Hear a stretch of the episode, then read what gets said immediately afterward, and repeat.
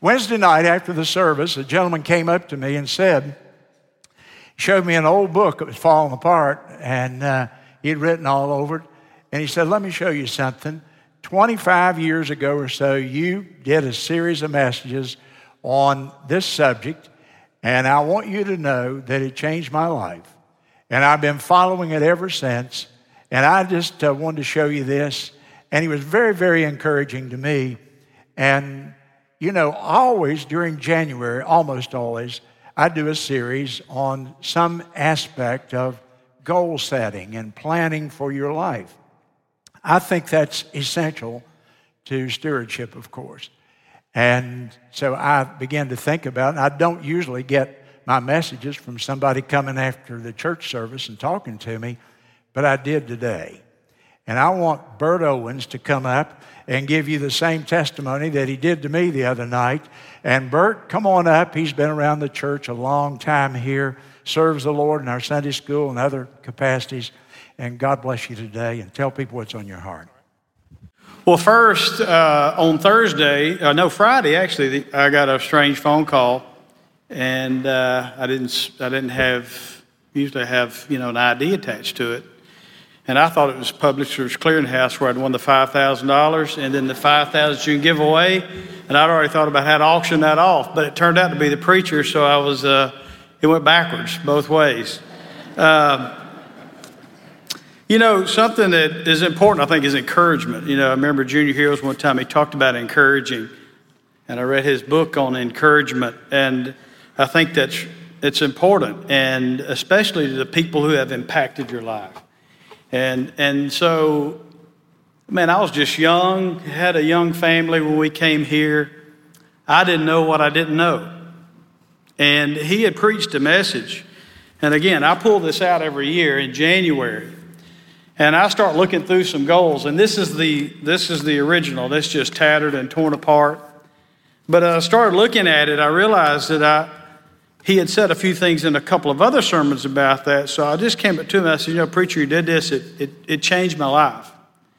Um, spiritually, physically, mentally, socially, the mental question Paula would probably question, but socially, family, financial, career, all of those things I, I began to mature in because I made a very conscientious effort to sit down and write out some things in my life that I knew that I had to do differently. I think spiritually was one of the greatest ones that, that when I sit down and started writing that out. But let me give you an example of something that happened. I just took a personal inventory is what I did, and I realized that I needed a more balanced life, but I sat down and wrote this out. This was back in, oh gosh, ninety-something.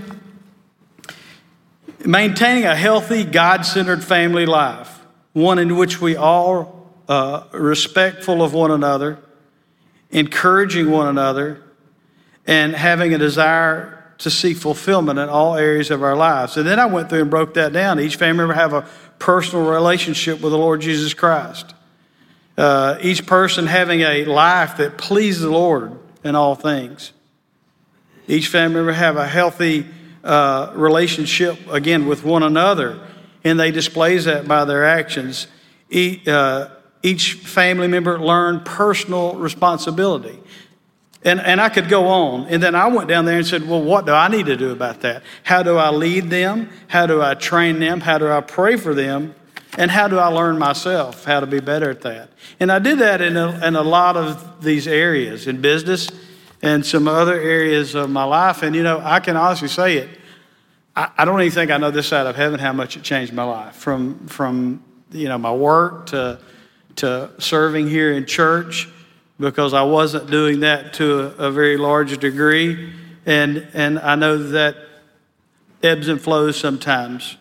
But I think the thing is, is I, I sought to grow, and it changed my life, and it, it made an impact in my family's life. And I see my children have a personal relationship with the Lord now. And then I see my grandkids and my daughter and her husband, bringing them here and raising them up here, and, and and and they'll have a relationship with the Lord. So just, we never know.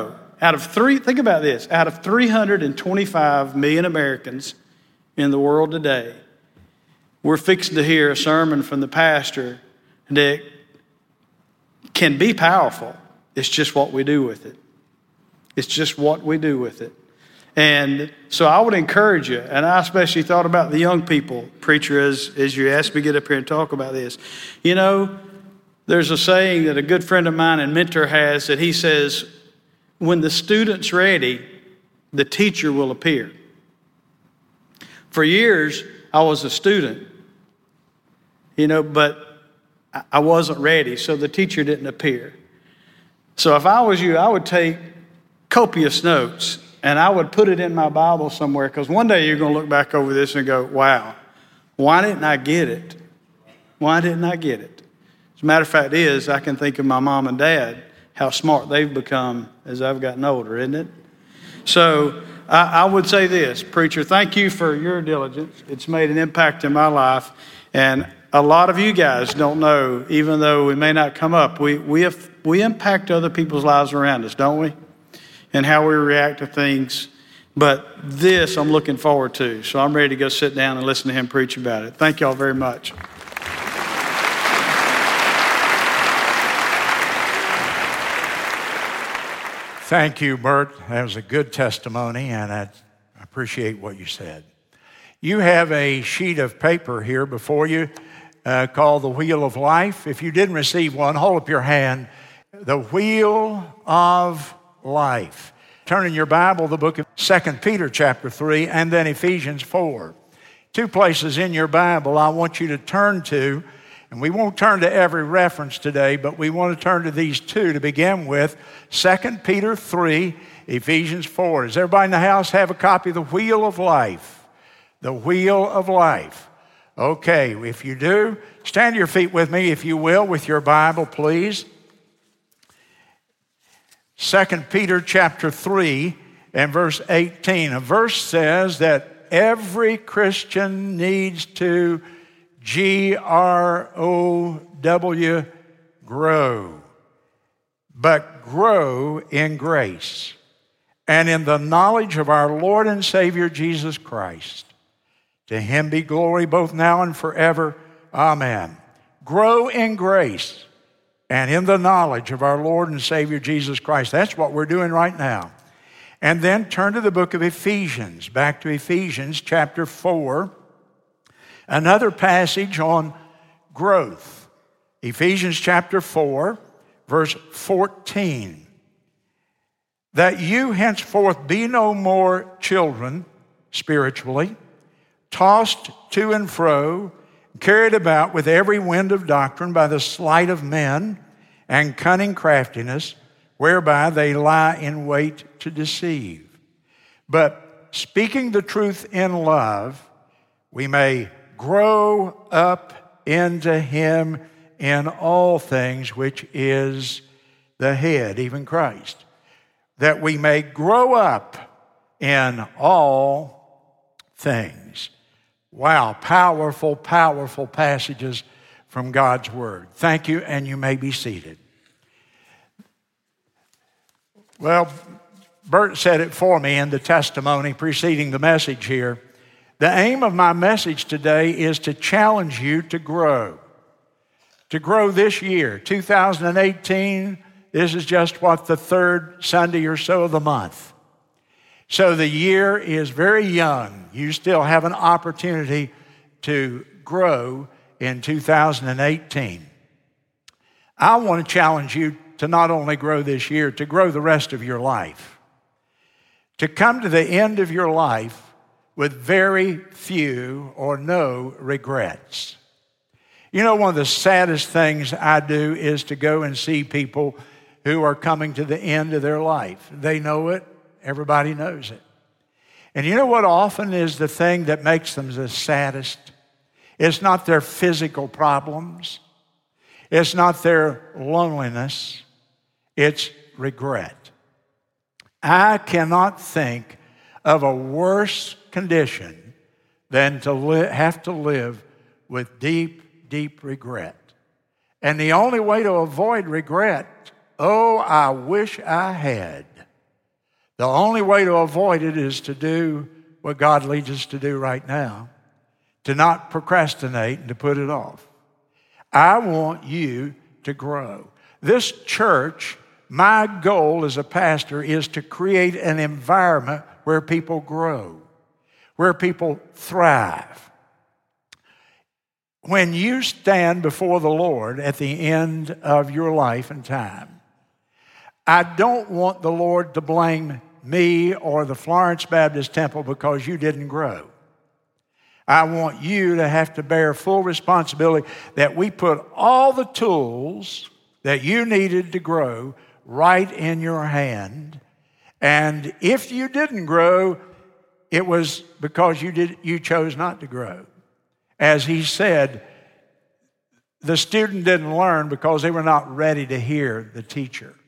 And so my goal in this message is to challenge you to grow. Not just to grow in one area, though. Preachers focus on spiritual growth. I want you to grow in all areas of your life. And today you have an opportunity to make a fresh start. The book of Psalms, chapter one, as you know, is one of my very favorite passages of Scripture. I've preached on it ten or fifteen times. Blessed is the man that walketh not in the counsel of the ungodly and all that. And then you come down a verse or two, and here's what it says. Now, hear me well.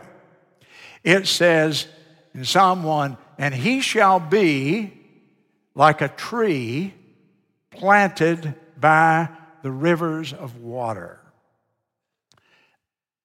A tree that bringeth forth his fruit in his season, and his leaf is always green, basically, is what it's talking about. In other words, the Bible compares a Christian to an evergreen tree, not a barren maple tree where all the leaves fall off, but a tree that's always green and it's always producing. A tree that's planted by the river, so it never lacks for nourishment and water.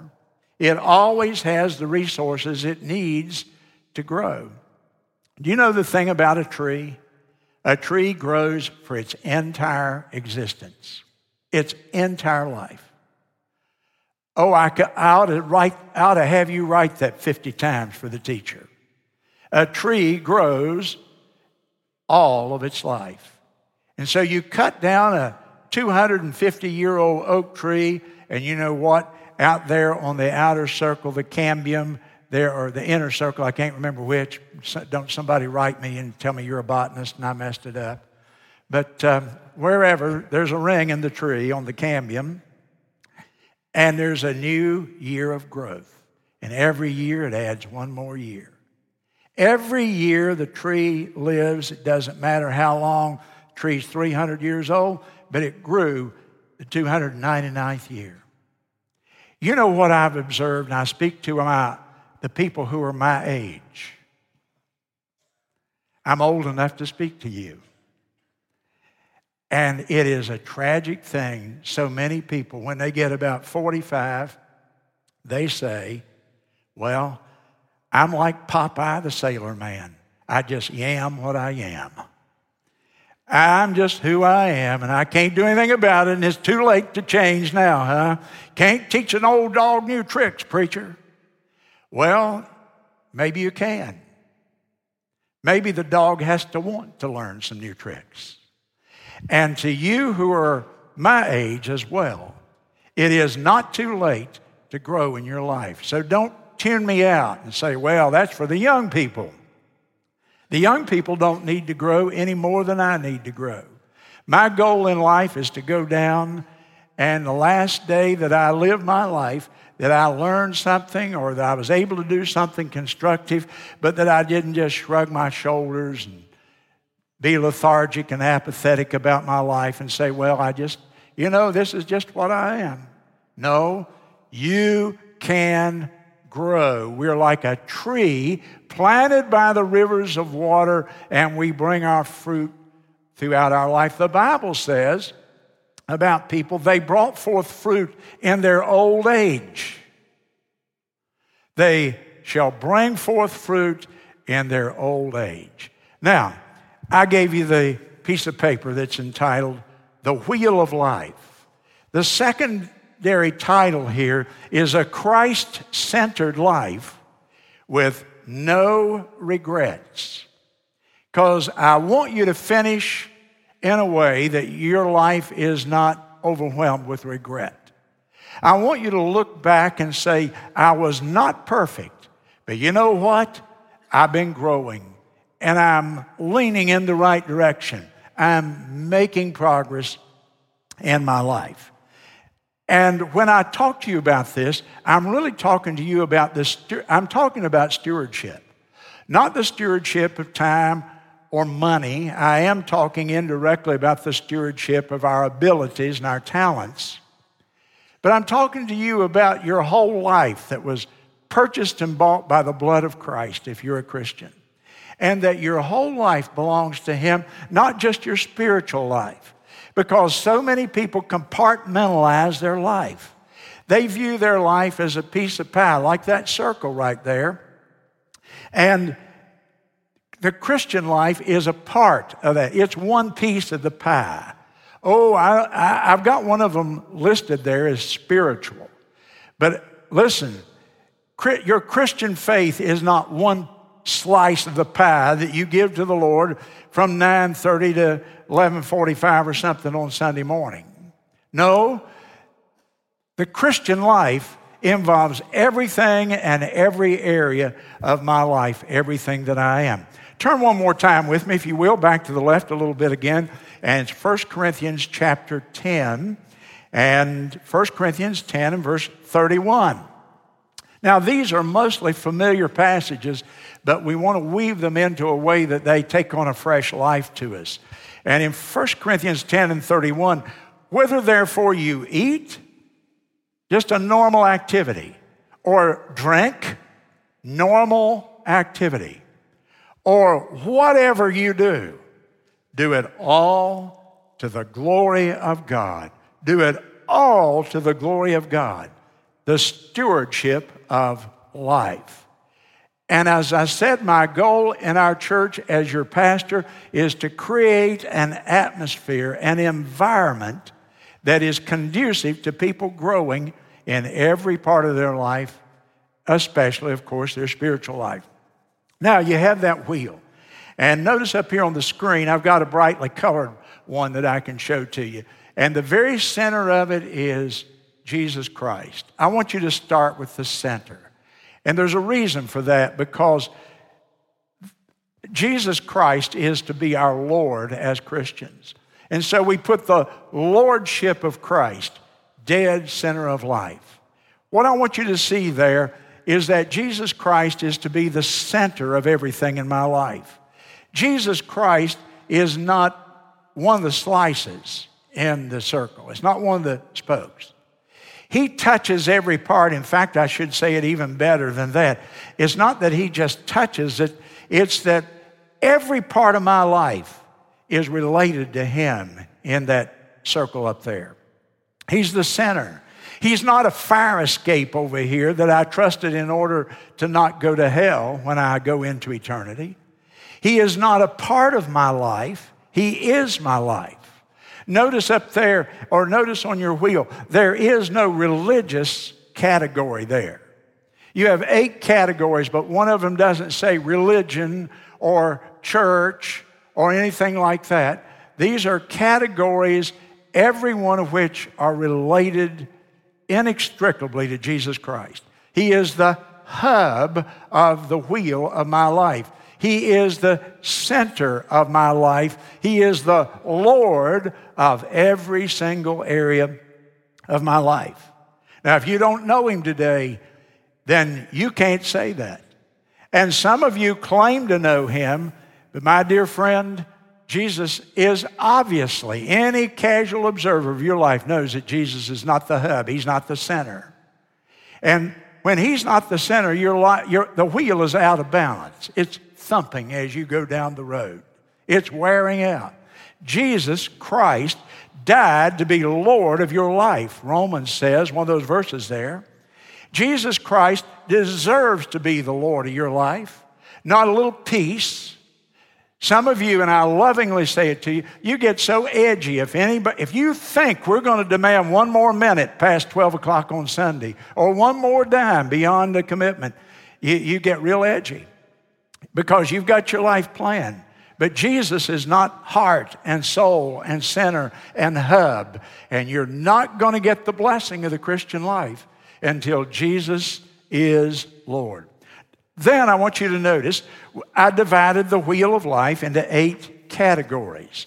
And you can see what the categories are there. Number one is the spiritual. Number two, marriage and family. Number three, professional or vocational. Number four is your financial life, money. Number five is your physical life, your health. Number six is your mental and emotional life. You might add the word there, attitude, because attitude comes out of your emotions, doesn't it? And then there's number seven is your social life, your relationships with other people.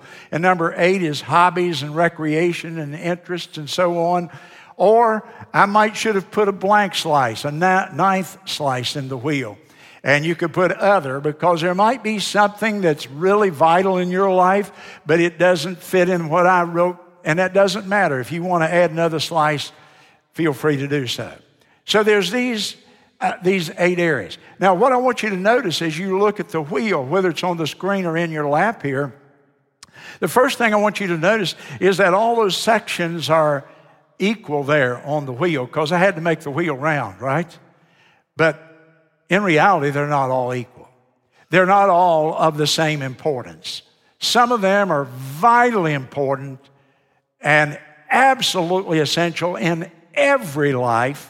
Others of them vary according to you and your lifestyle and how you live your life. I put the spirituals number one.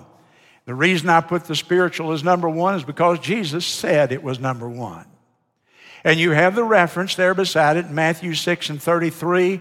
Seek ye, say it, first the kingdom of God and his righteousness.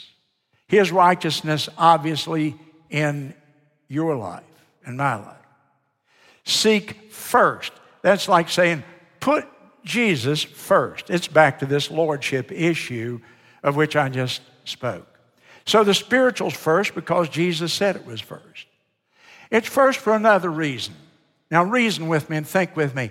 If the spiritual gets right, if you're growing in your spiritual life, then I can tell you that many of the other categories just fall into place.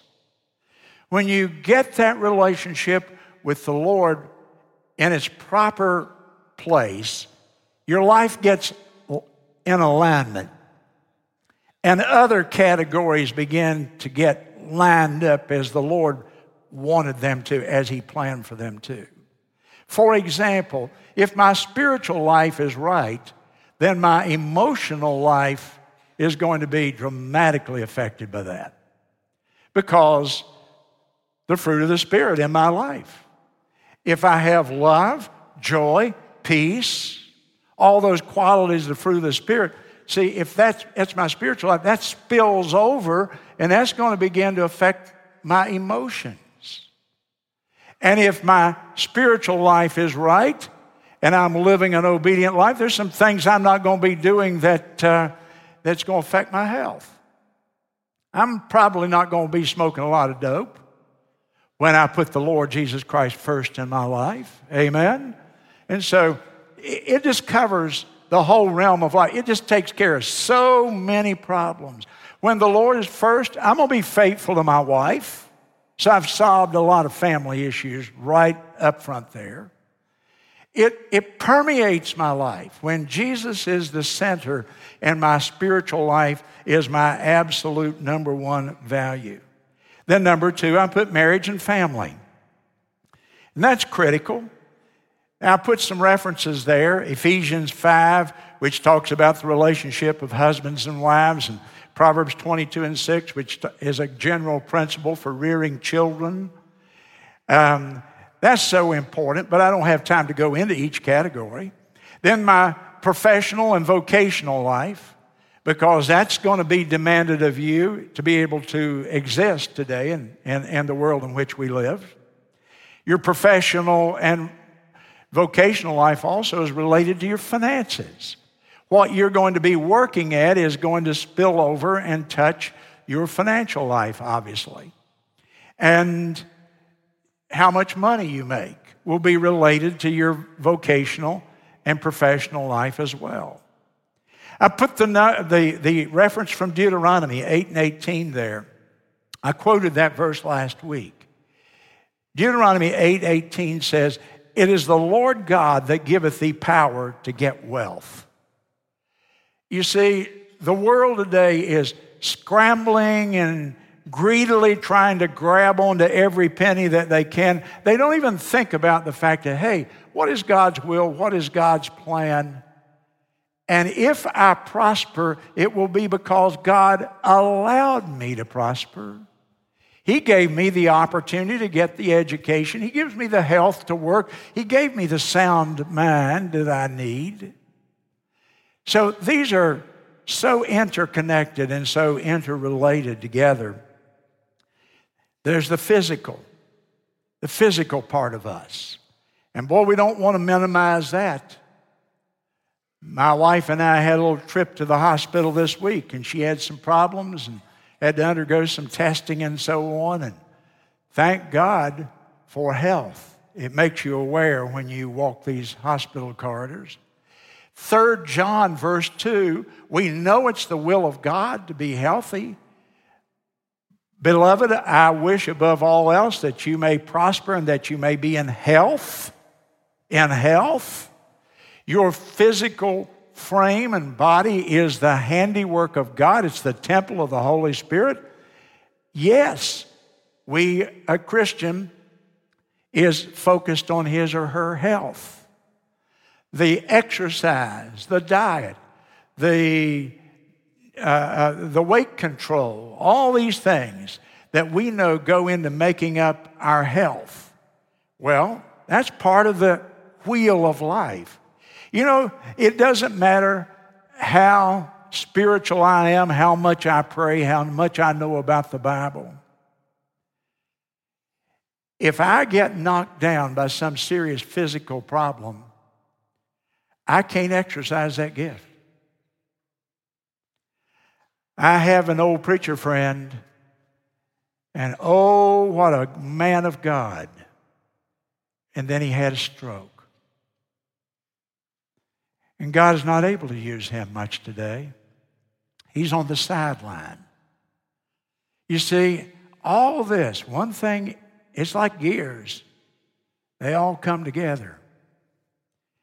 And your health is important. I try to exercise on a regular basis.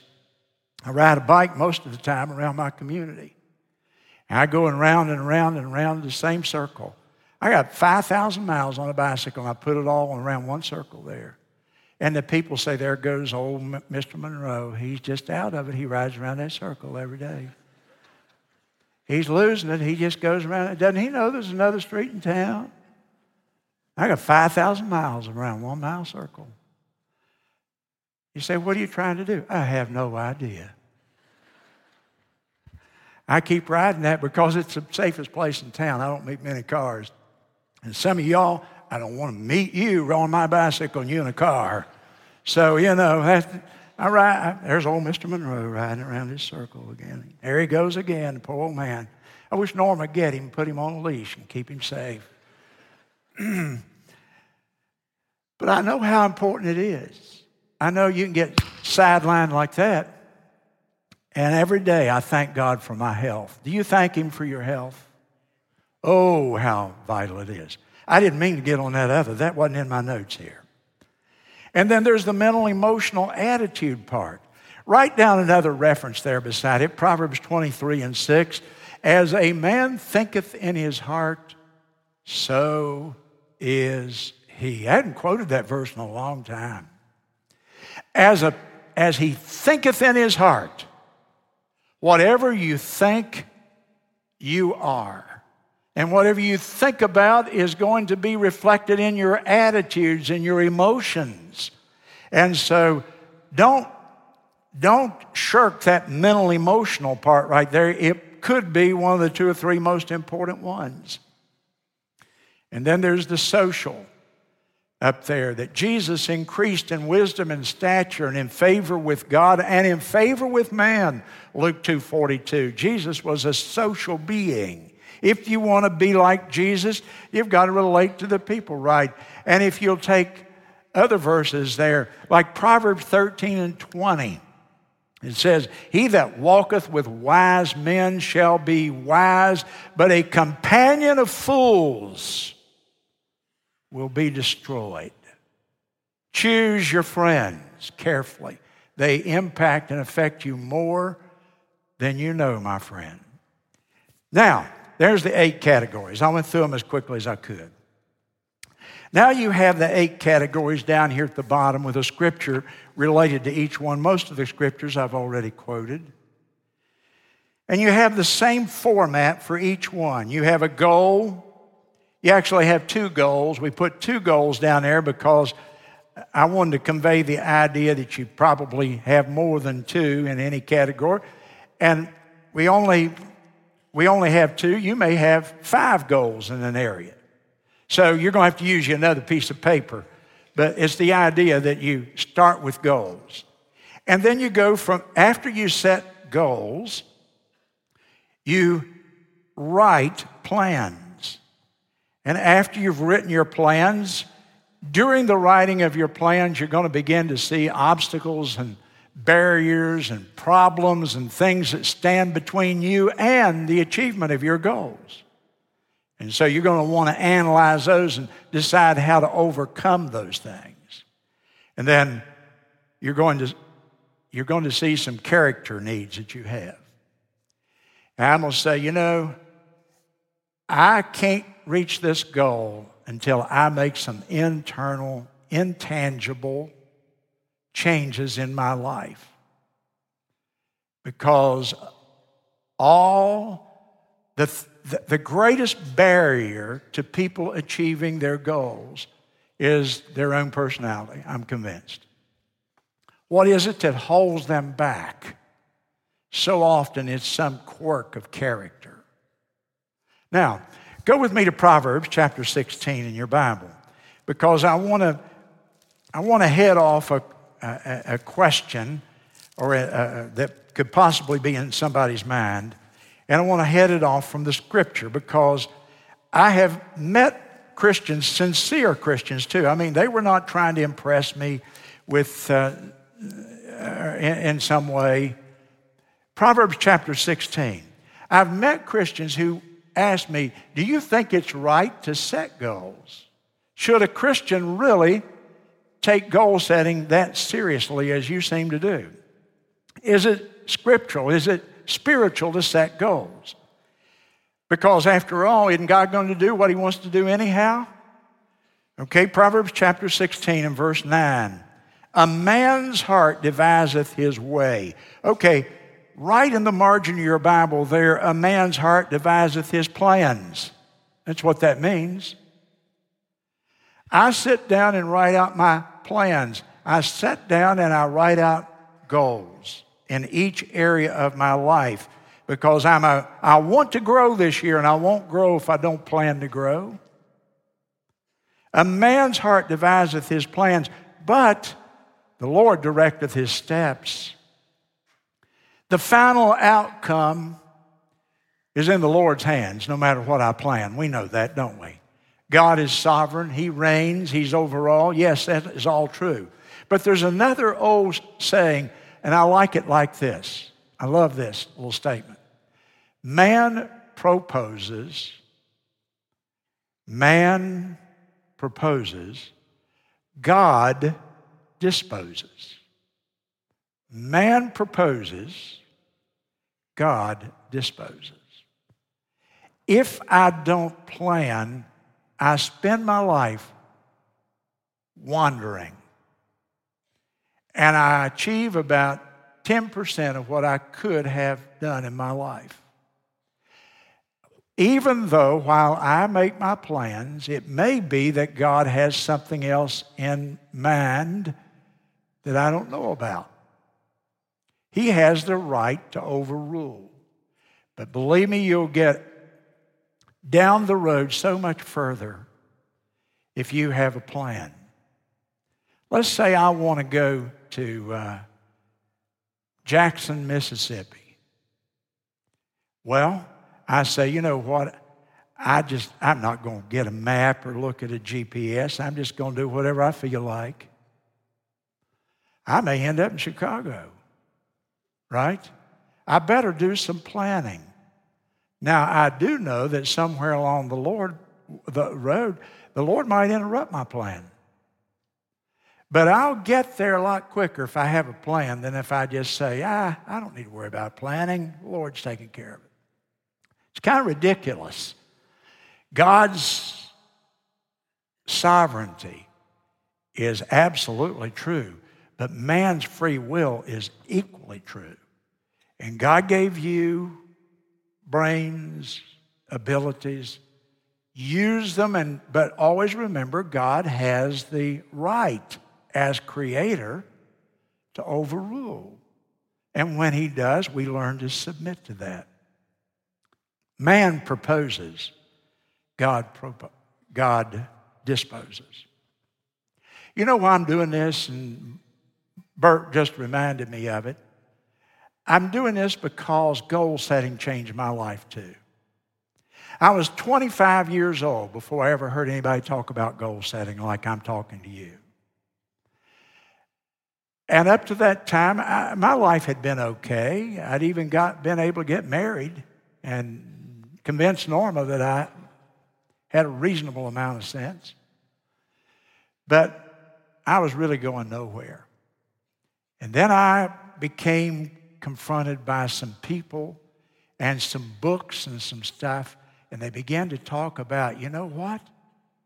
You're the driver of the car of life. Now, you better make some plans on where you're going. You better get, do you have a map? No, I don't have a map. I'm just doing whatever happens, you know. And I was living my life almost randomly. I went through the University of South Carolina, two Bible colleges, and nobody ever told me what I'm telling you this morning. You can pay me later. Nobody ever told me that. And then I began to encounter some books and some people and so on. And boy, it lit a fire in my heart that has never gone out. That's been forty-nine, fifty years ago. And I still have that fire in my heart because I know what it did for me to begin to think through the whole of my life and line it all up with God's purposes and, and God's plans. Harvard University did a study of people who write their goals, not who just have a goal, who write their goals. And they found out that only ten percent of the graduates of Harvard ever wrote their goals, but they found out that the ten percent who did write their goals far exceeded in their achievement and accomplishment in life what the ones who never wrote their goals did. I tell you, it's a powerful thing. To be effective, though, you can't, you're not going to be able to do it on that one line. That's just a suggested format. That's your template. You've got to remember that goals have to be written or they're not going to be effective. And where you put that pen on that piece of paper, do you know what writing does? It makes you think in terms of specifics. You're not thinking just randomly and in general, vague terms. You're thinking specific. To write words down, you have to think concisely. And that's why writing is work. It's labor- laborious. It's hard work. But if you will write your goals, that's the first and most critical thing. The difference in having a dream and having a goal is writing it down. Now, a lot of you are not going to ever write it down. You're going to sit right here and listen to me, tell you how great it is. You listen to Bert's testimony, and you won't do it. Please do it. Where your pen touches the paper, there you begin to think, your thinking is crystallized, if you will. They have to be specific, not I want to be rich, How rich? I want to acquire a million dollars or whatever you think rich is. It's got to be very specific. Number two, or three rather, it's got to be written, it's got to be specific, it's got to be measurable. You can't say, I want to be better. I want to be a better person. That's not a goal, that's a wish. A goal is, I want to be a better person by learning this year to show love to my wife, to put her first, and my children. It's got to be specific. And it's hard in some of those areas to be specific, but you can do it. It's got to be achievable. It can't be, I think I'll fly to the moon this year. It's got to be something reasonable. It's got to be reachable. You got to say, I could maybe pull that off this year. And lastly, I think you need a date for it. So I say, I'm going to read my Bible through by the end of this year. You see, that's measurable. That's specific. That's dated. That's possible. It's easy to do, really, if I devote myself to it. A burning desire comes out of writing your goals. I've been writing mine in the last week or two for the, I don't know, the forty-eighth year, I guess. I have three goals for the church this year again. That is, we win more people to Christ. We increase the attendance. That we get more people to serve the Lord in a ministry function here at the church. That's my three primary goals. The fourth one is make the budget, stewardship. How do you motivate anybody without a goal? I have people say to me, how do you stay motivated after forty-eight years in the same church? Because I, my goals change every year. If I didn't have any goals, specific goals, I wouldn't be motivated. So goals motivate us. They put a burning desire in us. Win the championship. Become a nurse. Make one hundred thousand dollars this year. Pay off my house, my mortgage. Marry that girl. See, those are specific goals. It is learning to live with intention and not drifting through life and let, letting circumstances control me. So develop your plans. And you'll need pages to write out those plans probably. You'll see the barriers will surface and the obstacles will appear. I need more education if I'm going to accomplish my goal. I've got to learn to forgive and get rid of this bitterness because it's holding me back. See, that's a goal. I need more self-control and more patience in my life. Boy, you're beginning to probe down. You're becoming your own counselor using the Word of God. And you say, what qualities do I need to develop? What attitudes are holding me back in my relationship with people, with God, with my work, or my health, whatever it may be? So many people are failing because they're bitter, they're angry, they don't even know they're bitter and angry. I talked to a man recently and I said to him, look, I'm just going to have to level with you. You are a bitter man. Oh, no, not me, preacher. I don't have an ounce of bitterness. I said, it reeks. It's off. It comes off of you. You got to deal with that if you're going to get the rest of things straightened out in your life. And then, of course, for we who know the Lord, there's the filling of the Holy Spirit. And the filling of the Spirit produces the fruit of the Spirit. How do I know if a person is filled with the Spirit? Fruit. The fruit of the Spirit shows up in attitudes and emotions that that person has. I hope you will take that and it'll become a tool and you'll use it. And twenty-five years from now, you'll tell somebody, as Bert Owens did this morning, you can't really get your life, you can't get the wheel in balance if you don't know the Savior. If you don't, if if that spot that said Jesus there, Christ in the center of that hub, if it's empty today, not much of what I said will work for you. Oh, you can set your goals. You can go as far as human ability will take you.